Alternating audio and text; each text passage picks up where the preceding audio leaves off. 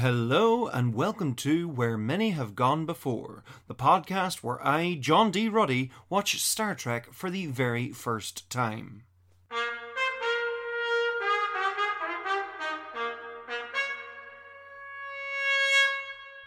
If you haven't already, please rate our podcast on Apple Music or subscribe on Spotify or wherever you're listening to this. This podcast was kindly sponsored by my patrons on Patreon. If you wish to support this podcast, you can do so over at patreon.com forward slash John D. Ruddy. On top of that, you will be supporting many of my creative endeavours, including the YouTube series Manny Man Does History. You're all very welcome to this week's episode, which is indeed the final episode of our first season. You're wondering, but we talked about the last two episodes last week. But this week we shall be talking, myself and Mr. Michael Eddy, who will be joining me again, we will be talking about season one as a whole.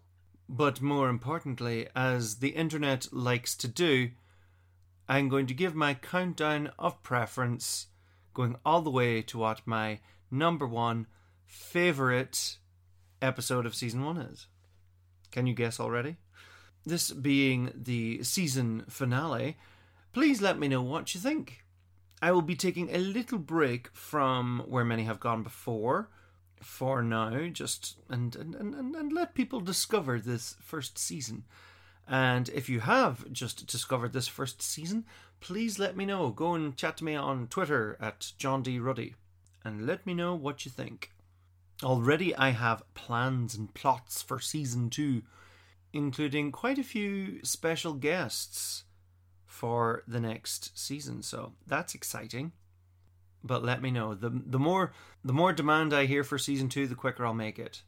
So without further ado, I will pass you over to my past self talking with Mr. Michael, the joys of editing, and enjoy this season finale. See you on the other side.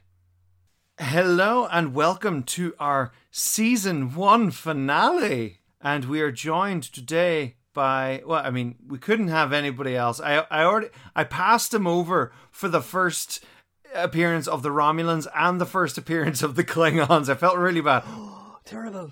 But Michael, you have been with me through most of this. Most of the season, yes, Michael Letty. for this journey. Holding your hand, telling you, don't be afraid, John, it gets better. How are you doing? I'm doing very well. I'm really excited to hear your thoughts, and I have some ideas here of what it might be, but I want to hear your top 30 and your, particularly your top five, but and also uh, just in general, it's going to be interesting to see what episodes you don't like and if they match the three episodes that I don't like, which I really don't like. Yes. Oh, well, we, we shall see. We shall see. So, first of all, before we dive into this, Michael, this is not the only podcast that you are featured in. Tell me more. Oh yes. Uh, well, I uh, myself and a couple of other gentlemen who are stand-up comedians. I am also a stand-up comedian, and I have been for many years. And uh, we do a. It's just on Facebook, but it's called the Recasting Couch, and it's sort of a game show like Have I Got News for You or one of those. So the format is really just an excuse for us to kind of riff and have a bit of fun. So we take TV shows like Cheers or Golden Girls or Only Fools and Horses and we just recast them, probably with a twist. So we might say, what if it's all women or what if it's all whatever? And we just have a bit of fun for a half hour and it's very funny. And we do that uh, pretty much every second week.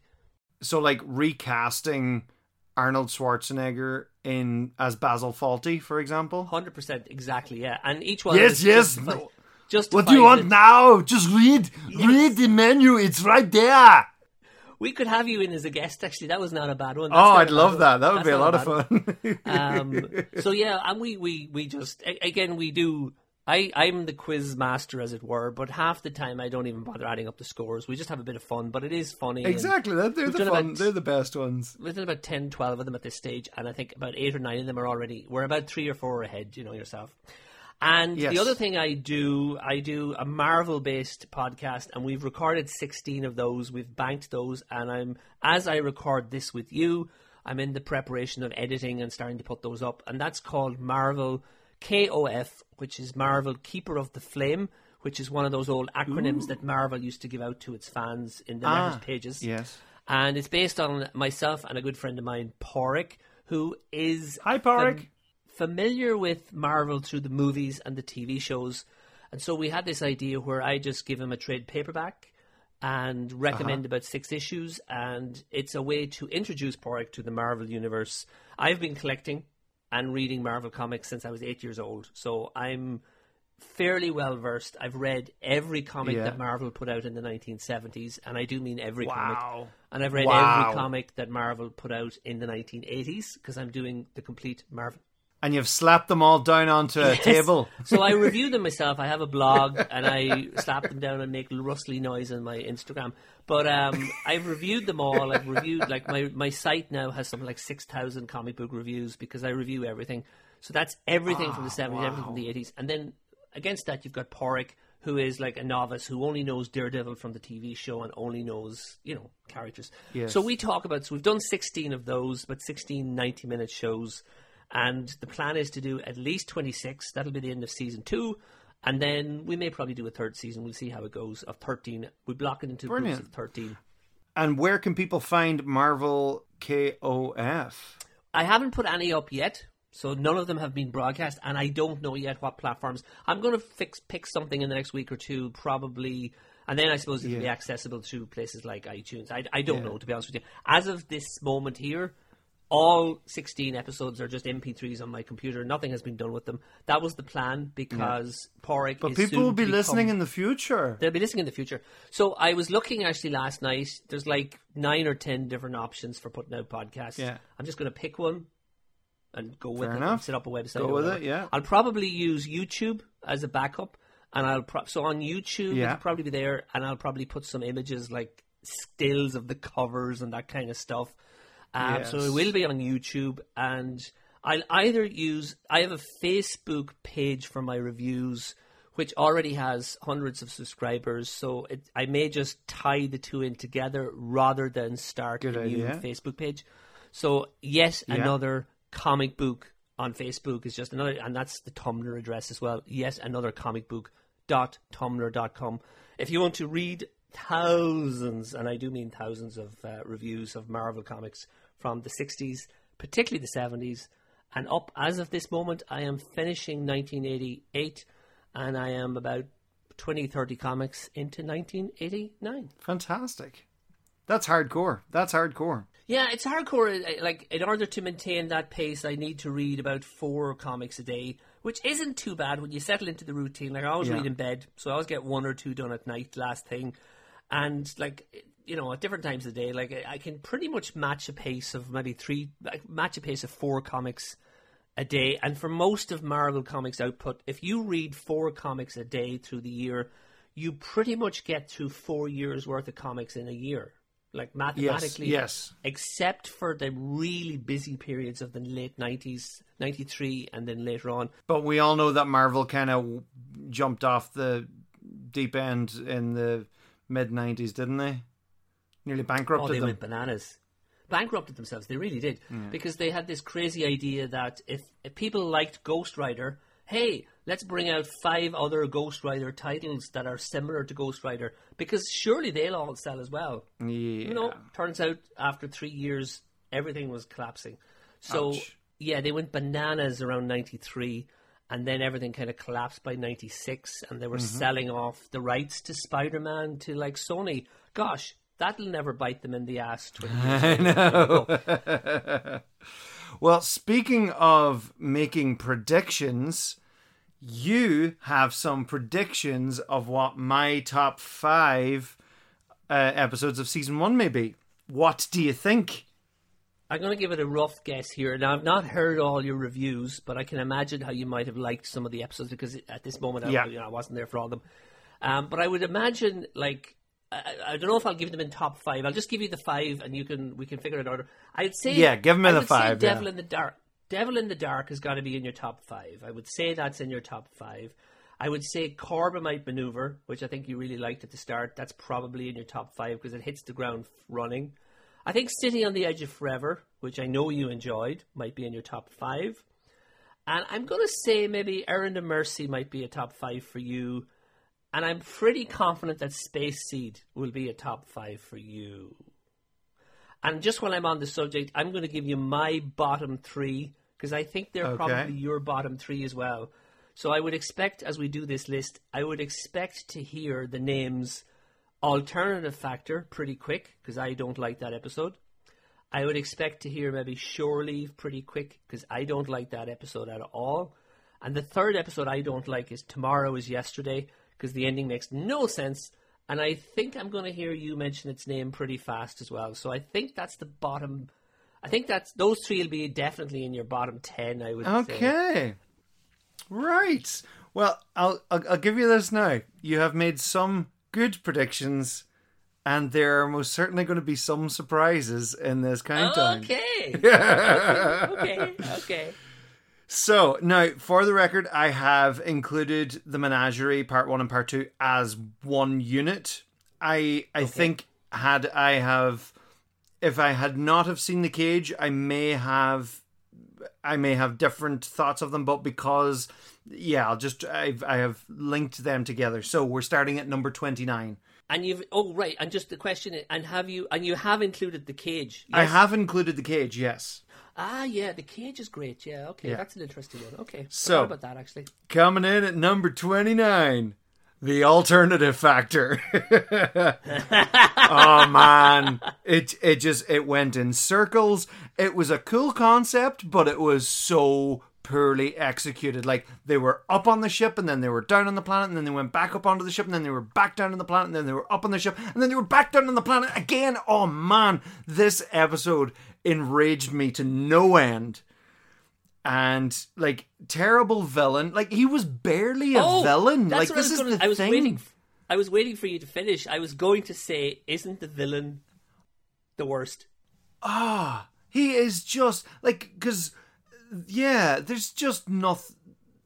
Like there's no threat about it. Like myself and Frank, we went over the idea that we we essentially were like, this is like a first draft. You could rewrite this into a much better episode where perhaps the two figures exist in the same reality and the closer they get to each other the more rumbly rumbly the existence becomes and elements like that. But oh man it was so bad. Hated it. And i think particularly given that it was you know on either side of excellent episodes it just fell all the further in my favor if i had watched this maybe in the first couple of episodes, I may have been a little bit more lenient on it. That being said, this was the first time I watched Star Trek where I was, I literally wrote in my notes, I am bored. Oh yeah, yeah, yeah. I'm not surprised. Yeah. Not surprised. So, It's a great choice for Yeah. last. so number twenty-eight. You're going to disagree with this, but you may not. You may not be surprised given the way that I spoke about this episode. Mudd's women. Oh yeah, I'm not. I like it. Yeah. Right. I like it, but I Yeah, know, of course, I didn't like Mudd's didn't like women. at all. Yes, yes, yes. It was clunky. I didn't like mud. It had a, shall we say, very muddy message at the end. See what you did there. It's yeah. It just nah. I I I, I didn't like it. It was yeah. And you know the good news. You li- get to see Mudd again. Hooray! Yes, I know. I noticed. I noticed. I Mudd is a name is the name of an episode, so I look forward to that. Uh, maybe, maybe he will redeem Mudd's women a little bit more. We shall see. Number twenty-seven, Shore Leave. Ah, Fair enough. yes. I, Yeah. yeah. yeah, It doesn't work, does it? I mean, no. Sleazy McCoy. That being said, yeah, it's bizarre, but I didn't hate it. Like this is the thing. I didn't hate this episode, but it was strange. It was a welcome breath of fresh air where they placed it in the season. Like it was really nice because I think there were, a couple of episodes either side of it which were quite heavy. That it was nice. It was nicely placed in this regard. But at the same time, it was weird. McCoy was super creepy in this, particularly given the fact that, like, it would have been one thing if the planet was manipulating the way that they acted, yes. but it was more so. Be- th- it was simply giving them what they wanted. That it was the fact that McCoy was consciously acting like this on his Oh, own yeah. volition, which made it super creepy and Like, I don't know which is Mm, yeah. worse. I the moment where he tells the lady, "You go change over there. I won't peek, but if I do peek, it's okay because I'm a doctor." Or I know he it's shows like up at the yeah. end with the two Playboy bunnies, and he's like, "This is it. this is the business." I'm like, Oh, "That's not dear. McCoy, is I? He's not my McCoy. Not my McCoy." No. Hashtag not my McCoy. so, uh, number 26, Charlie X. Whoa. Okay. Yeah. Shocked? I mean, yeah, like, I. I mean, I did enjoy this, but I found Charlie was just a little bit too annoying and whingy for me to put it any higher. And I, I it was very early Trek, very early Star Trek. Yeah, like Charlie was just a very unlikable, scrappy dude. Interesting at some points, and it did have some points to make. And particularly when he goes on his, you know, mental power um, rampage, some of the effects are super creepy, like where he turns the lady into an old lady or um, has one of the people just lose their face. Super creepy. Um, like, like this is the thing now.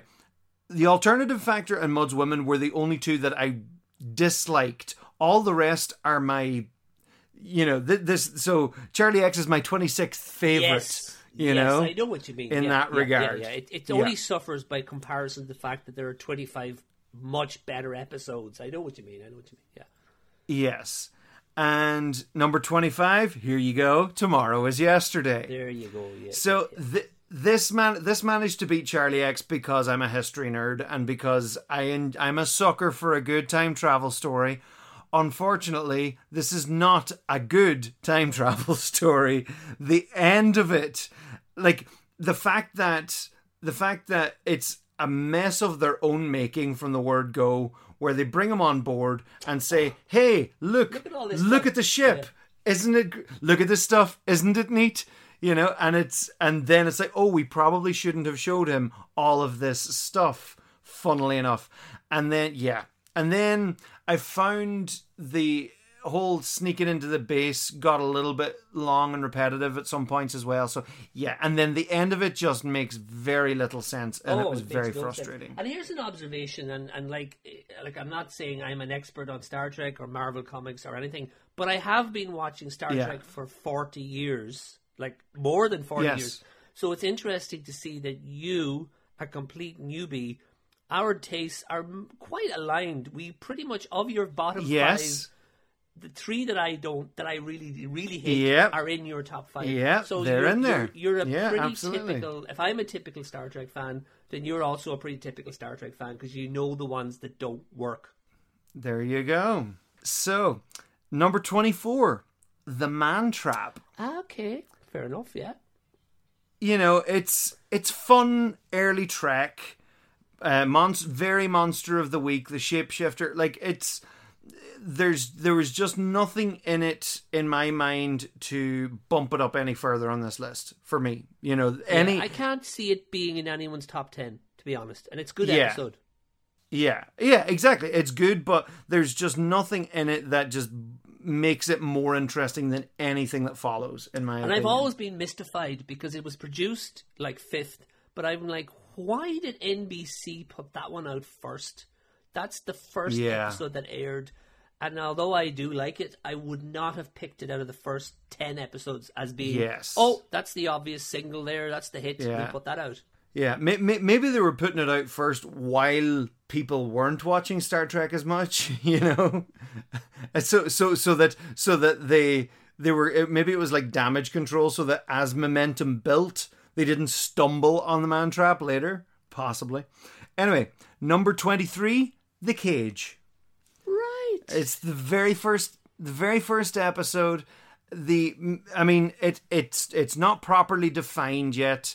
Um it's you know a lot of its flaws are a very fundamental you know probably a fundamental reason why it didn't get picked up at this point which is fair i find pike isn't half an as interesting uh protagonist as kirk is you know he's he's very much a 1960s kind of typical TV show protagonist in my mind, you know, just this kind of debonair, oh, yes, I'm going to do something to save the day, you know. Whereas Kirk, like William Shatner, just brings an extra something to Kirk. And there's, a, I find there's a lot more to Kirk. Whereas Pike was bland, particularly in comparison to Kirk.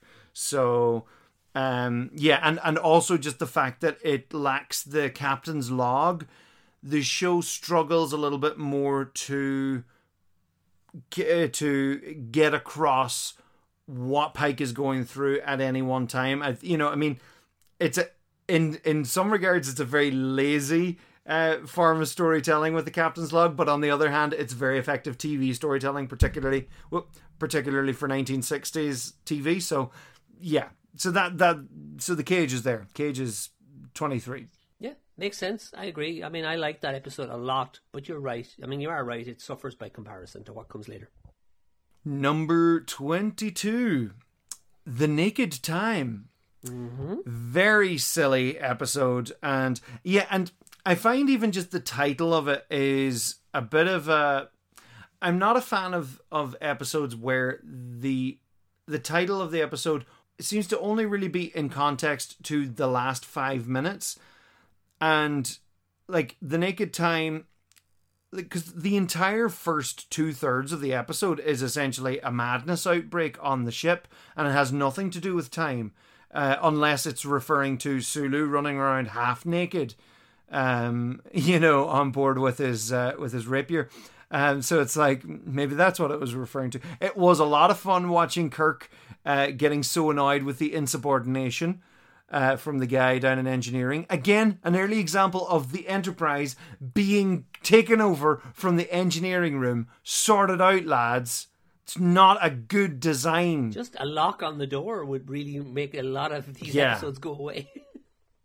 and also, then at the very end of the episode, time travel. You know, just just thrown in there at the end. Oh, by the way, we can travel through time now. I just felt it was a little bit clunky. 21 Operation Annihilate. Wow. Wow. Yeah. I mean, okay. yeah. Okay. So as I said, as I said, this feels like early Trek, but at an evolved form. And if you look at where it is, you know, here it is now. It's number twenty-one. So you know, it's it's in my my bottom ten, but it is the top of the bottom ten yeah. in that regard. It's interesting. It of. didn't quite make the top twenty.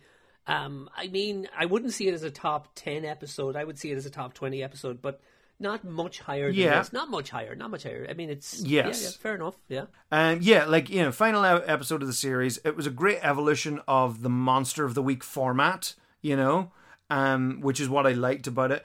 And you can see how far they've come. But at the same time, it to me, it doesn't it doesn't have the same thought provocation that most of the episodes to follow do have.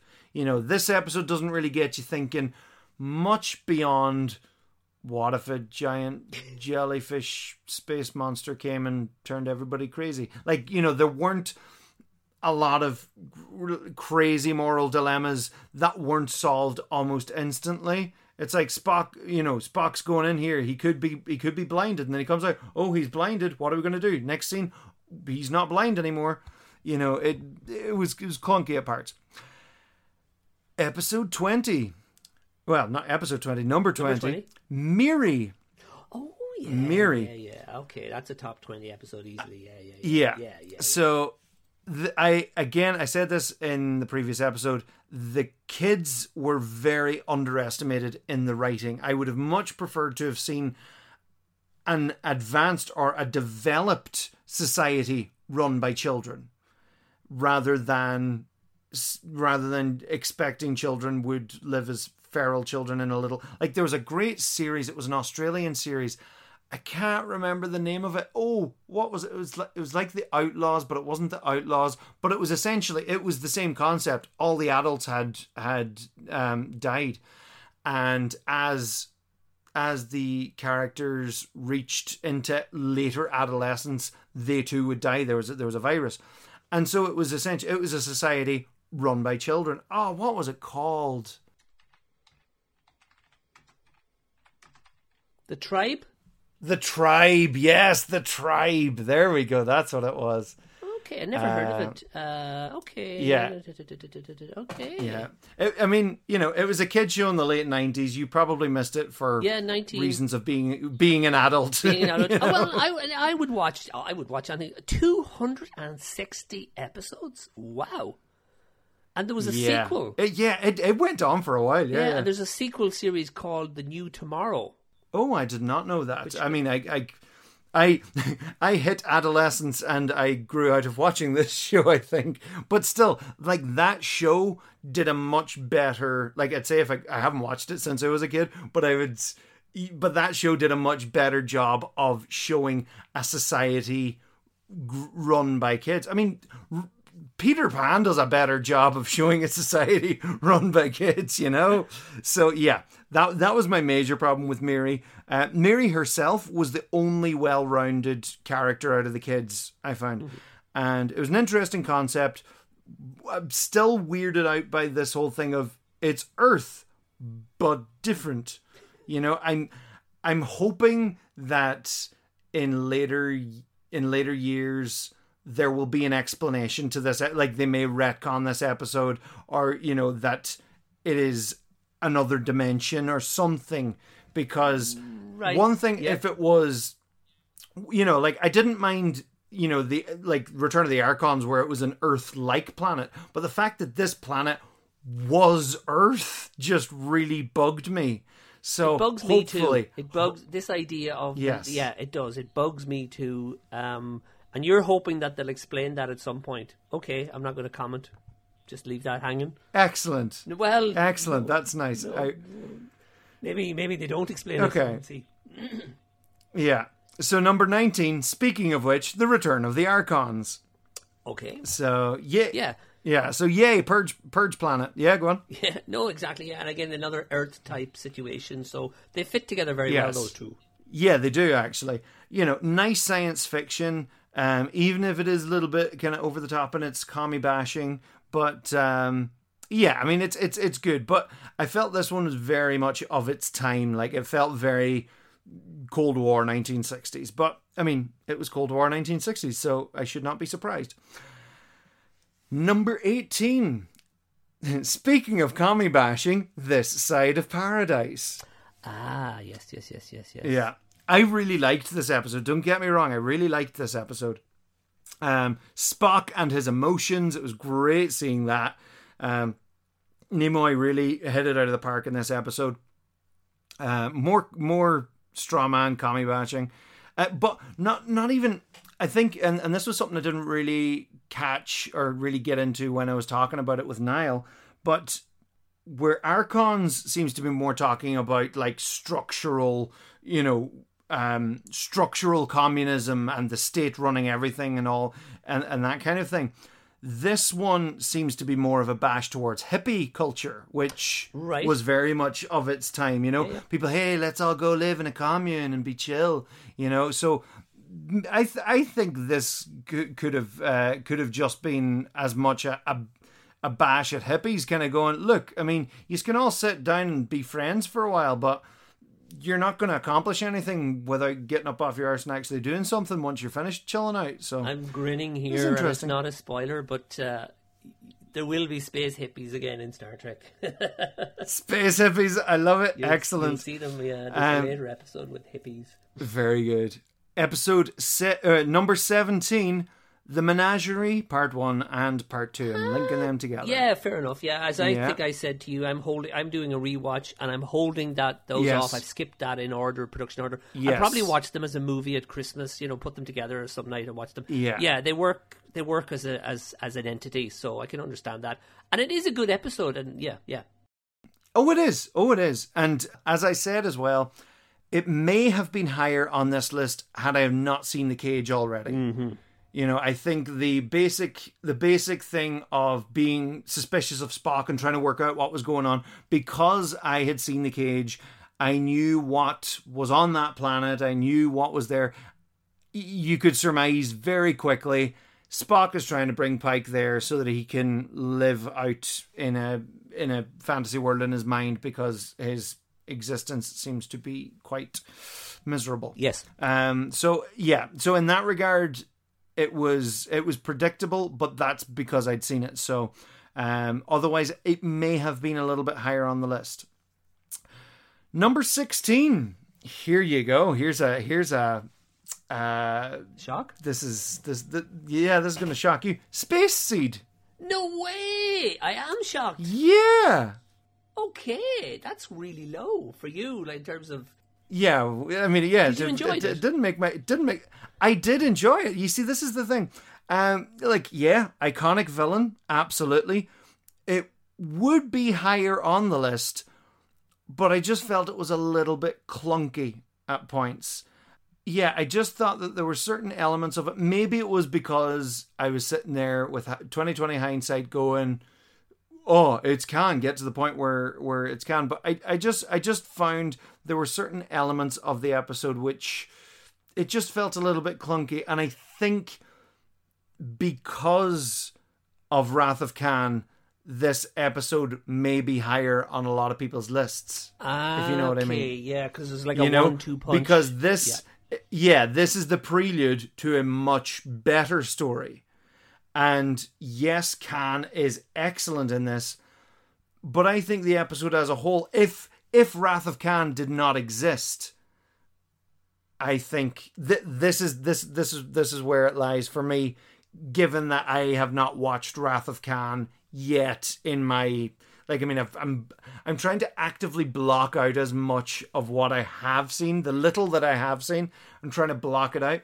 And so this is this is where this is where um, space seed personally lay for me. I loved it but there you go 16 But there, are, you loved it. Fair enough. But there are 15 episodes that are just better. That's fair enough. I mean, yeah I think it's probably it would be in a top 10 for me. But again, I'm probably doing exactly what you said, linking it with Star Trek 2, The Wrath of Khan. So yeah, yeah.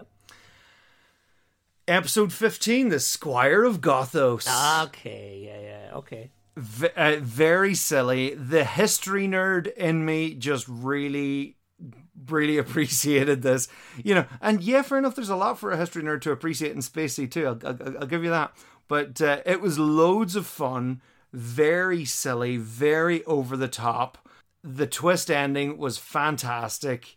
Uh, really, really enjoyed it yeah it was uh, yeah I, I i just i just really enjoyed this episode um the the the main character the, the squire himself he was just ridiculous and he was having a lot of fun Oh, yeah. playing that character Great performer, yeah, Campbell, yeah, fantastic. so episode 14 dagger of the mind Okay, yeah, yeah. It's a good that's a good drama. Yeah. yeah, yeah. so i i liked this episode because for me this was where the show began to get really good this was where the show began to subvert expectations as the the phrase has become well worn in the last couple of years.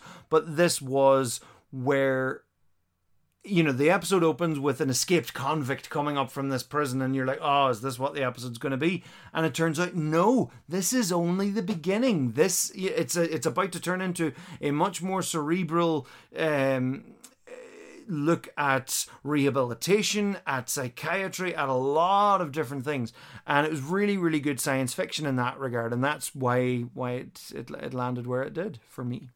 And you get a great um, guest performance as well. The the the the guy who comes up, like in terms Yes, of Morgan Woodward, it's a pretty amazing performance. Yes. He's really theatrical, but it's great. yes. Number thirteen, where no man has gone before. Ah, yes, yes, yes. The second pilot. The second pilot, very big story, the birth of a god, Adam and Eve, and indeed, yes, the second pilot, and the first with Kirk and company. And yeah, you can see, it, yeah, so it really impressed me how, and, and even thinking back to it, just how much of Trek that was laid out in that episode and what would become staple Trek was right there from uh, from the word go, or at least from the word go again. And um, yeah, it was really good and uh, very, yeah, just a very big, very big uh, story. And I also loved how the end of it was the exact same as Return of the Jedi. Number 12, Court Martial. Wow, that's that's high. It's a good episode, but that's that's high. I loved yeah, it. You did, yeah. yeah. I loved it. I um great drama. I I think maybe it is because I've been watching a lot of Legal Eagles that I've been really into my courtroom dramas and I really loved engaging with the objection, speculation. Um but uh, yeah, I really engaged with this one. Um, I loved how the the roller coaster that it brings you, the journey that it brings you on, doubting Kirk, where initially for ages you're like, well, well, Kirk uh, trusts himself, then I trust Kirk, but then once that seed of doubt is planted in the doctored recording, then Kirk begins to doubt himself, and you're like, oh no, Kirk, if you're not happy, I'm not happy. I thought that was really, really good. And yeah, just really nice character dynamics in that episode. And also great science fiction with regards talking about artificial intelligence and about computer autonomy and a lot of a lot of uh, talking points that are still so relevant to this day, which I thought was very, very good.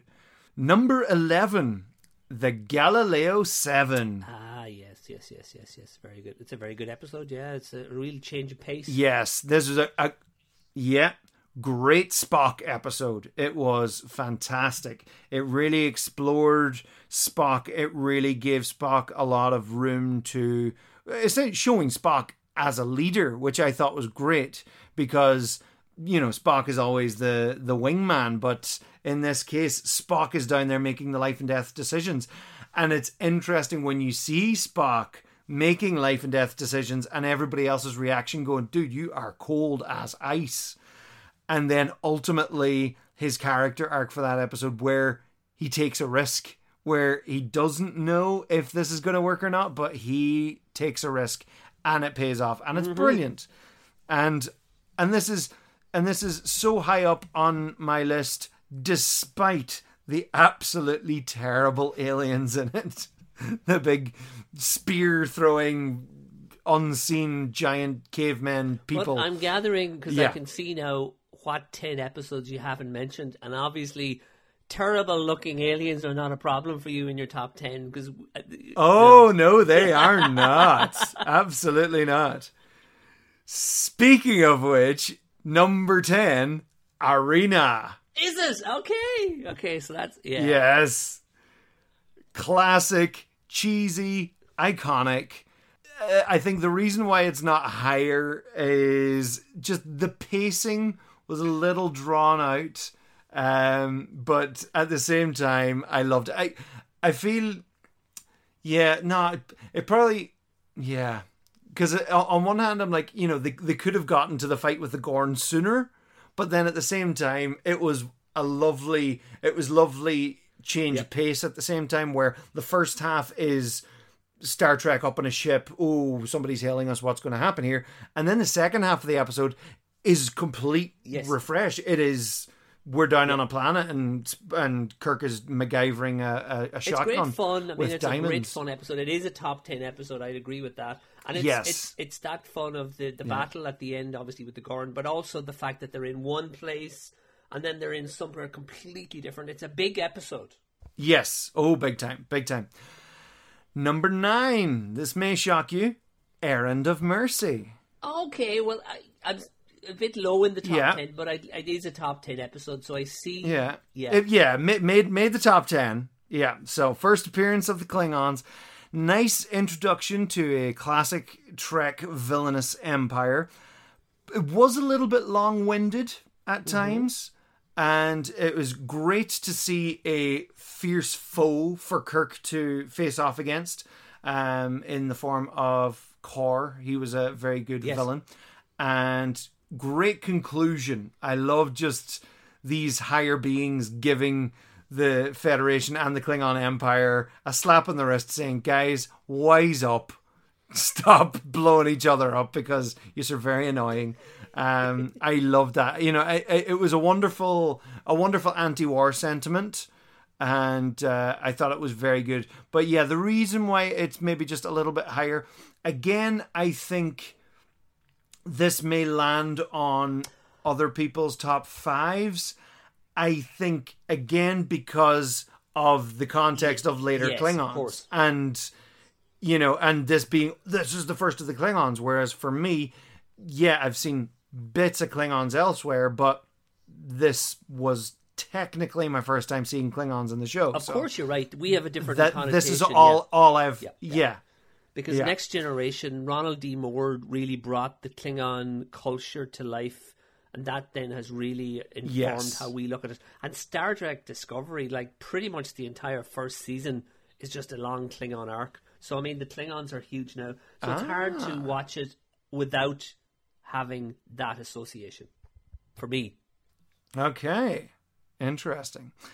So, um, number eight, a taste of Armageddon. ah, okay. The thing, yeah, yeah, yeah. That's that's a great episode. Yeah, yeah, yeah. Excellent science fiction, great concept, brilliant critique on the banality of war. I just thought it was absolutely fantastic. It made it made you think. It made you think multiple times about multiple different things. Um, just how you know to question your customs to question where does your custom come from why do you do this thing you know question your culture like well that's just the way it is. It's like yeah but why is that? And can we not change it? Is this better or is this worse? Or wh- what are the alternatives? I just love that that that concept in the episode. Number 7 the conscience of the king. Ah, another strong drama. yes. Yeah, yeah, yeah, yeah. yeah. Shakespeare, you know, I mean, it, it had me with Shakespeare, but exploration of rehabilitation can one atone for their sins? You know, should one be able to just disappear into anonymity or should he have to stand for his crimes, hiding one's past? Very, very good episode. And his daughter as well was very, very good performance. And uh, yeah, loved this episode. It was really, really good, really strong, and uh, and a wonderfully tragic ending too. Mm, mm. Number six, The Devil in the Dark. Ah, well, I knew it would be up there. Somewhere. Yes. I, I didn't hear. I, I didn't hear your views on it, but I can imagine that you. Oh, I love this. This this to me is one of the kind of quintessential Star Treks for me.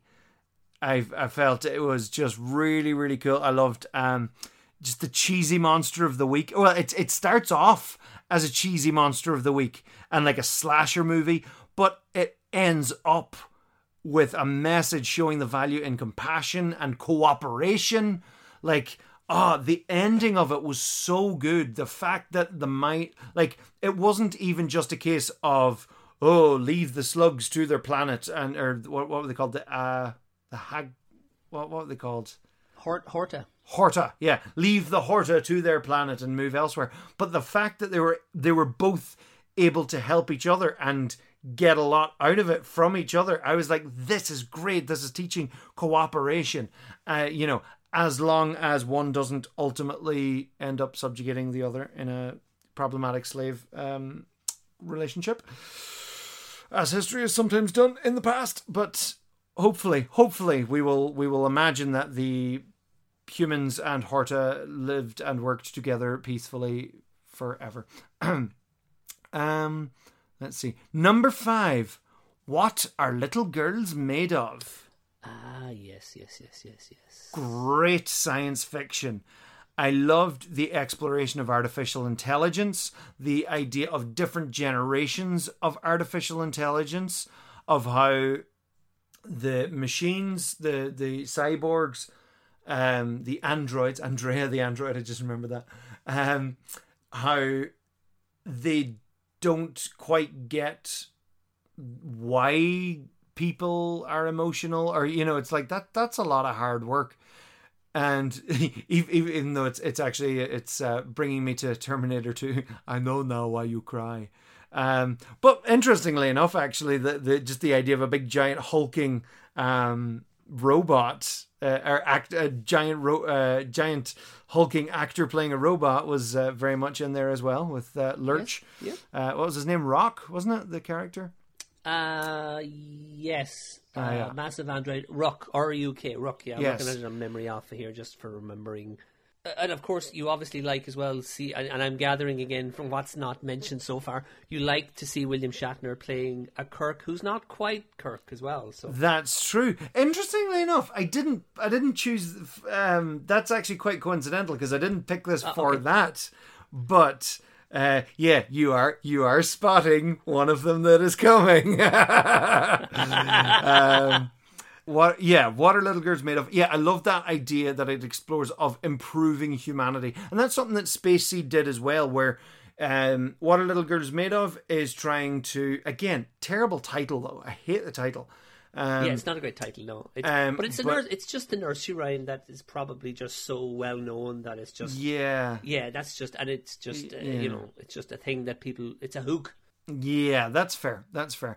Um, but yeah, I love just that idea of tr- of improving humanity and how this is the next step in human evolution and things like that. It's very, very intriguing concepts that again are still so very relevant, if not even more today. more today. You know? I agree. And the other thing about this episode, just going back to what we talked about in a previous episode, Nurse Chapel appears in this episode. That's the same Ah. actress, Majel Barrett. But she now, in in your defense, she only appears three times in season one.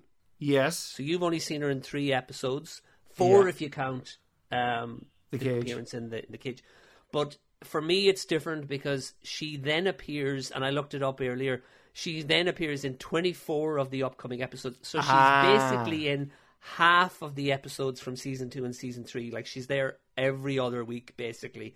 So she did 27 appearances as, as Nurse Chapel. So yeah, for you in season one, she doesn't quite make as big an impact as say Janice Rand, who's there like half the time. yeah, the ex- yeah, exactly. Yeah, that's very true. But in terms of classic Trek, for most of us, it's like, oh, that's Nurse Chapel because she's there. We think of her as being there all the time. You'll get to see more of her moving forward. Excellent, very good. I look forward to that. So, um, number four, the city on the edge of forever. Ah, yeah. So good, great time travel story, great love story. I love the ideas of alternate history and how and how it explores there being a right time for peace and a, you know th- there's there's a right time to sit down and do something peacefully but then there's also a right time to stand up and fight and I, I quite I quite like that because again you know I'm I'm very much a kind of a, I would be quite a pacifist or I, I'd be very much anti-war anyway. Um but at the same time it there there there have been times in history where humanity did could not have afforded to sit back and World War II was one of them. And um, yeah I, I just thought it was an excellent episode and Joan Collins was fantastic in it and Kirk and her were just wonderful and you really you really believed that Kirk fell in love with her. You know, that mm. was that it was a very powerful love story. And that's that's a lot given how many women that Kirk has that Kirk has gone through uh, so far in in this one season alone. In the one season alone, yeah. Um, and the fact that it's him that stops McCoy from saving her is just excellent. Master stroke. Tragedy. It's a real tragedy. Oh, it's proper tragedy. so Proper sad. And and McCoy and McCoy asks, you know, he's like, "Do you know what you've done?" And Spock is just he knows, and it's like, "Oh no!" You know, and again, Spock showing empathy. I, like I love these these little moments where they just they let Spock's humanity uh, peek out, and it's it's the times when they don't point it out is the times when it's the most powerful. I think. Yep. Yeah. I agree. I agree. That's part of the appeal of the character. You mentioned Yes. alternative history, yeah, and I, I meant to ask you this before. Are you or did you watch For All Mankind, the TV series? No. and it has a Star Trek connection because Ronald D. Moore is like regarded as one of the great writers, producers of Star Okay. Trek Next Generation, and he was the guy behind the Klingon Empire. For All Mankind is on the Apple Plus platform. It's one of their shows, and it's an alternative history of what NASA could have done in the seventies and eighties. Ah, you were telling me about this before. Brilliant. It's brilliant. I finished it last night. I finished the first season last Ah. night. It ended up in 1983, and it's ex- it's it's absolutely one of my top shows on TV. It's wonderful. Ah, but if you like sounds- alternative, it's Yeah. it's an alternative version of what could have happened, and it's not just Moore. But he, he he's a friend who is an astronaut, and they they talked at great length. There's interviews up there about Yeah. what they thought was going to happen in NASA in the 1970s and what didn't happen. A lot of the money went into the space shuttle program. Yes. If that hadn't happened, if that money hadn't gone to the space shuttle program, there would have been a base on the moon. Ah, that's fascinating. So they go down that route instead. And Ronald D. Moore is the Star Trek connection. So yeah, it would definitely be up your alleyway if you have a chance to catch it. Yeah, I must, I must, I must check it out. So, number three, the enemy within. Oh yes. Oh, I love this episode so much. I mean, and, and I'm and I'm glad, I'm glad that there is. Well, there is there is another early Trek uh, in the in the top three as well. Um, but yeah, it is interesting that two episodes of early Trek made it into the top three, which shows how like even though early tr- early Trek has its flaws, but it's still really good. And the enemy within is just so over the top. It's a blast. So ridiculous. It was so enjoyable. I just loved this episode so much. It was just Shatner was hilarious in it. I am Captain Kirk. I oh, it's so bad. It's so bad. I love it. Yeah, that's that's the enemy within. It's you know there, there's there's not a lot to be said about it other than it's so stupid. But it's and- just so watchable and just Yeah. And I wonder if, like, the fact that the Beamy Uppy machine, or the transporter, I'm called by its proper name, um, the fact that it is able to split people into various degrees of their emotional states, I wonder if that has ever had ramifications in future Trek, or are they just like, yeah, it's early Trek. We had a lot of really trippy concepts, which may or may not break the universe. So we'll just, we'll just, we'll just, we'll just call it an anomaly and move on. I think in defense of the episode as well, and I mean it is a lot of fun, but I think I think it does make a very good point about the fact that neither version of Kirk was correct. It's that thing of Yes, he does need that darker side, Killer instinct. He needs the kill. Yeah. He needs that there. And I suppose for all the fun of it and the the real just over the topness of it, yeah. I think there's a pretty heart there too. Like I like that that you there is a point. There Oh yeah. Oh, know what- definitely. Yeah, you know, there's more Yeah. to it than just. It's it is. Yeah, no, no, you- no, Yeah, no. You're right. And I and that's and that exploration of how, yeah, yeah, you, you do. You need you need that spark, but if that spark is allowed to reign, To dominate. then you run into a, a, a different a different set of problems. Um. So yeah, great episode. Number two, the Corbomite maneuver. Okay, that's your number two, right? Okay. Yes. Weird as hell. The cube at the start is just so trippy. This is a very trippy episode. Exploration. They're doing what they're supposed to be doing. They're out probing on the edge of space and they find something weird. And I love the the whole concept of the of the poker gambit of you know we're gonna blow you up. It's like oh don't blow us up. We have something on board which will blow you up even more. And just that thing of uh, you know it, it it showed how Spock and how Spock and Kirk differ where Spock is uh, you know the the the logical idea is chess and he's like well no we are outmatched therefore we lose. And Kirk says not chess poker. And he makes the corbomite maneuver a bluff an absolute bluff. And but then not only that not only does the bluff work but the twist ending is just fantastic that it turns out first of all the dude on the screen was actually a puppet. Second of all it's just this little lonely spaceman. Just this little guy chilling out in a ship going yeah I, i'm lonely. I, I, I want somebody to teach me about the, their part of the universe. I'm like this is so cool. And it's yeah like i loved how it didn't have to be a threat I, I loved how it didn't have to be oh we're shaken by this you know it's it, you know they all got to the end of it going that was actually a lovely encounter you know and and a little and little Clint Howard little Clint Howard takes him by the hand and shows him around the the the spaceship. I love it. It's just wonderful episode. Really really enjoyed it. I uh, I mean it's absolutely one of my favorites as well. And again the thing is that was the third episode produced, but it was like Yeah. the first one done that year. Like the, it was a year after the pilot, Yes. the second pilot. So that was, in many ways, that's the first episode of Star Trek Yeah. as we know it. They're in the uniforms. yes The whole cast is there, and that's how they started.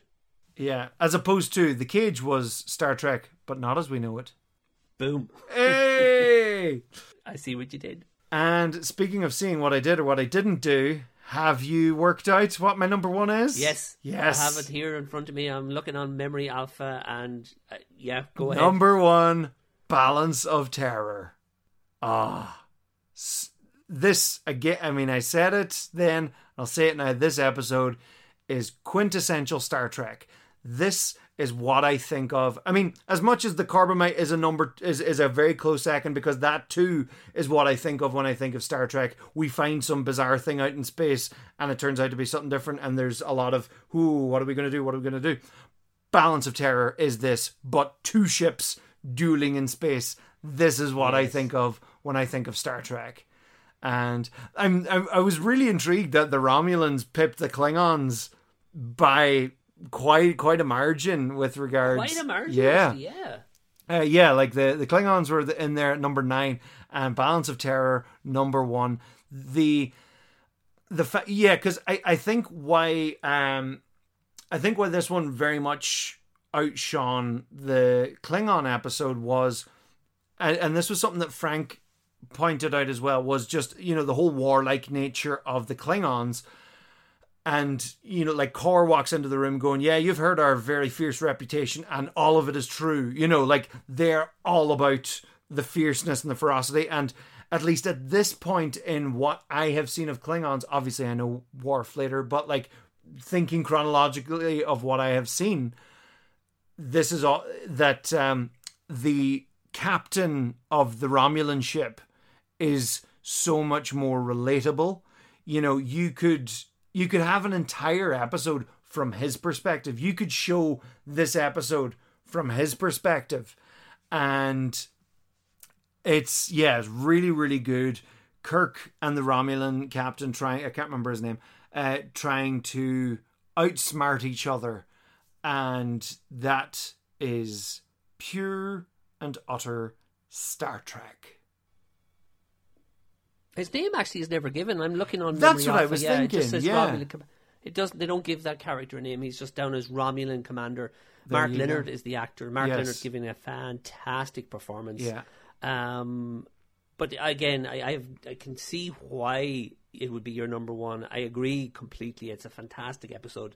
It's like a su- if it, if you take out the science fiction, it's like a submarine drama. It's like where are they? They're out there. What's happening? Yeah. It's like it's just a real edge. It's real edge of the seat Yeah. uh, television, and I agree as well. It's a stronger episode than the Klingon episode by, by comparison because it's a real standalone story. It doesn't matter that you know the Klingons later because they come up in the same way that Star Trek Discovery's first season was basically the Klingons the whole way through. Star Trek Picard's first season is all the Romulans are there every week, Ah. so it doesn't matter. It's just a standalone story that pulls you in. Yes, exactly.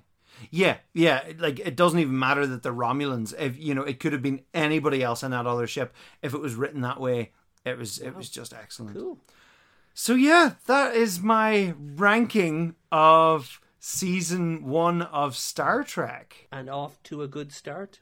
Yes, absolutely. A start wreck, shall we say? That didn't work. That was didn't terrible. work. I apologize for didn't that. I retract it. Maybe That maybe stricken from the record. Out of curiosity, out of curiosity, Michael, what are your what's your top five of season one? Probably pretty much back to what, yeah, back to kind of the ones that I had given. Like in terms of the first season, I would rate Space Seed obviously a much a much higher to be in my top five. Yeah. a lot of that comes from the reasons you said because it's it's Khan obviously, and and I have a lot of connections with the character as well from the movie. Um, I really like City on the Edge of Forever. I think it's just for everything you said. It's such a great time travel story. Love Joan Collins. Uh, just love everything about it. Love Shatner. Um, again, same thing. Oh, Devil in the Dark. Uh, again, that's Yes. such a, that's quintessential Star Trek for money. Yeah, that was my number six. Yeah. It was very close to Yeah, making top mind? five. Definitely. Um, again, I'm just looking at the list here. I suppose I didn't originally suggest uh, Enemy Within when I was predicting your top, but I think it's if it's not in my top five, it's pretty damn close. I love it for Shatner's performance. Yeah. But I love it also for that depth I mentioned. I like that idea that it Yes. makes a point about you can't obliterate your darker instincts. You need it sometimes. Yeah. You need a killer instinct sometimes. Yes. Just don't let it overwhelm you. Um, and beyond that, I think we're in very much agreement as regards things like alternative factor, shore leave, tomorrow is yesterday. They really Oh, are the only three episodes I can say I dislike. Yeah. You have them in your bottom Yeah. five, so you obviously don't have great love for them either.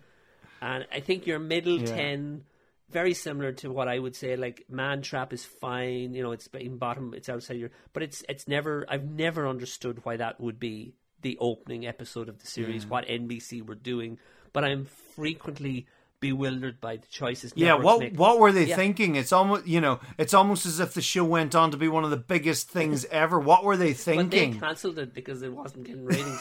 and it's also weird because it's also a McCoy episode. And I love McCoy, but he's not Yeah. heavily featured in any of the other early episodes. So why Yeah, did they think that's very true. Let's pick an episode about It's like it Doctor- sets him up to be bigger than he Yeah, actually you're is. like, oh, this is a TV show about a doctor on a spaceship, and then you tune in the following week Yeah. and you're like, he doesn't have any lines this week. What was you know, it, you know, he's only there Yeah. in the final scene Yeah. at the end. Um, yeah, so Yeah. City on Edge of Forever would be top for me. Enemy. Uh, du- du- du. yeah, that's uh, pretty much. Yeah, I mean, my top five is inside your top ten, I think, except for Space Seed. Yeah. Yeah. That's fair. That's fair. Yeah, I am thoroughly looking forward to watching more Trek. At the moment though, if you're if you're listening to this soon after this is released, I will be taking a little break from uh, Star Trek for a while, but I mean, hopefully if you're in the future discovering this, making a Star Trek discovery, you're making a first contact with this podcast, then you may have loads of seasons way ahead of you, right, right there, going, oh, what's he talking about? He's being very dramatic. He's he's already made season two. Well, if not, if you're living in the time before season two, then please let me know on Twitter and let me know what you think. And if you want a season two, well, I mean, I will, I'll be making a season two, but if you want it sooner rather than later, let me know. And uh, yeah, we can go from there. Michael, any final thoughts on this season Uh, one? Well, half on season one, half on season two. I'll start with season two because as you're talking there, I was looking at the list for season two in front of me here on Memory Alpha, which I find very useful.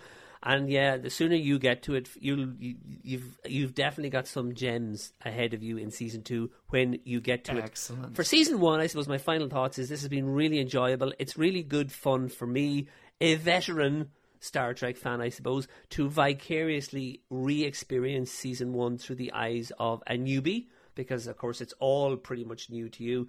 Um, and it's been really Yeah. interesting to see at the end of the day that what you like tends to be what I like, tends to be what I think most Star Trek fans like, and what you didn't like the same. I Yeah. mean, it's it's it's it shows it reaffirms my belief, and I do believe this that Star Trek is timeless. It's it's like it's one of those television series yeah.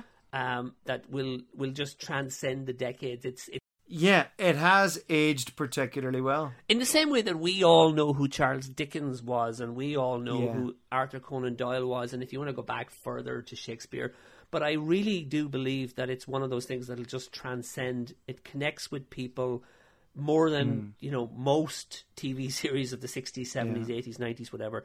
So it's good to see that a newbie will reaffirm those beliefs and go, "Oh, these are the episodes I like," and that's the same as people were saying forty and fifty years ago. And on that note, folks, we shall leave it there for season one of Star Trek, of the original series of Star Trek, and indeed season one of Where Many Have Gone Before. And as they haven't yet said in Star Trek yet, because they haven't said it yet, but I'm going to say it now because it's the thing to say, I suppose live long and prosper. Thanks for listening, folks. Once again, please rate us on Apple Music or subscribe on Spotify or wherever your podcast listening place of choice is. You can indeed find Mr. Michael Leddy at Riker Donegal on Twitter, Instagram, and all sorts of places. You can find me on Facebook, Instagram, Twitch, Twitter, Patreon, and YouTube at John D. Ruddy. This podcast is now indeed on YouTube, which is very exciting. Over at John D. Ruddy Does Stuff. Go over and subscribe. Or if you're listening to this now on YouTube, then hey, please subscribe or thanks and like and hit the bell icon and all of that. Once again, this podcast is made possible by my supporters on Patreon. If you wish to support this podcast, you can do so over at patreon.com forward slash John D. Ruddy. As part of the YouTube channel, I am doing some artwork based on the show to go alongside the visuals and to go alongside the visuals and I will be doing up prints of them and I'll be taking a poll on Patreon. So, whichever image you just want to see printed the most, I'll get it done out and I will send them to all of my patrons. If there is someone out there, if they're a massive Star Trek fan and they want to live vicariously through someone who has somehow managed to not see the original series, or if they're absolutely new to Star Trek and they want to watch the show alongside me, you can also do that. Well, obviously not in real life, but like you can watch the two episodes that I'm about to talk about and then go and listen to what I have to say about it. So, yeah, share this podcast and let people know the good news. This podcast was hosted by John D. Ruddy with special guest Mr. Michael Leddy. It was produced and edited by John D. Ruddy, and the theme tune is by John D. Ruddy. And as they say in the world of Star Trek, live long and Black Lives Matter.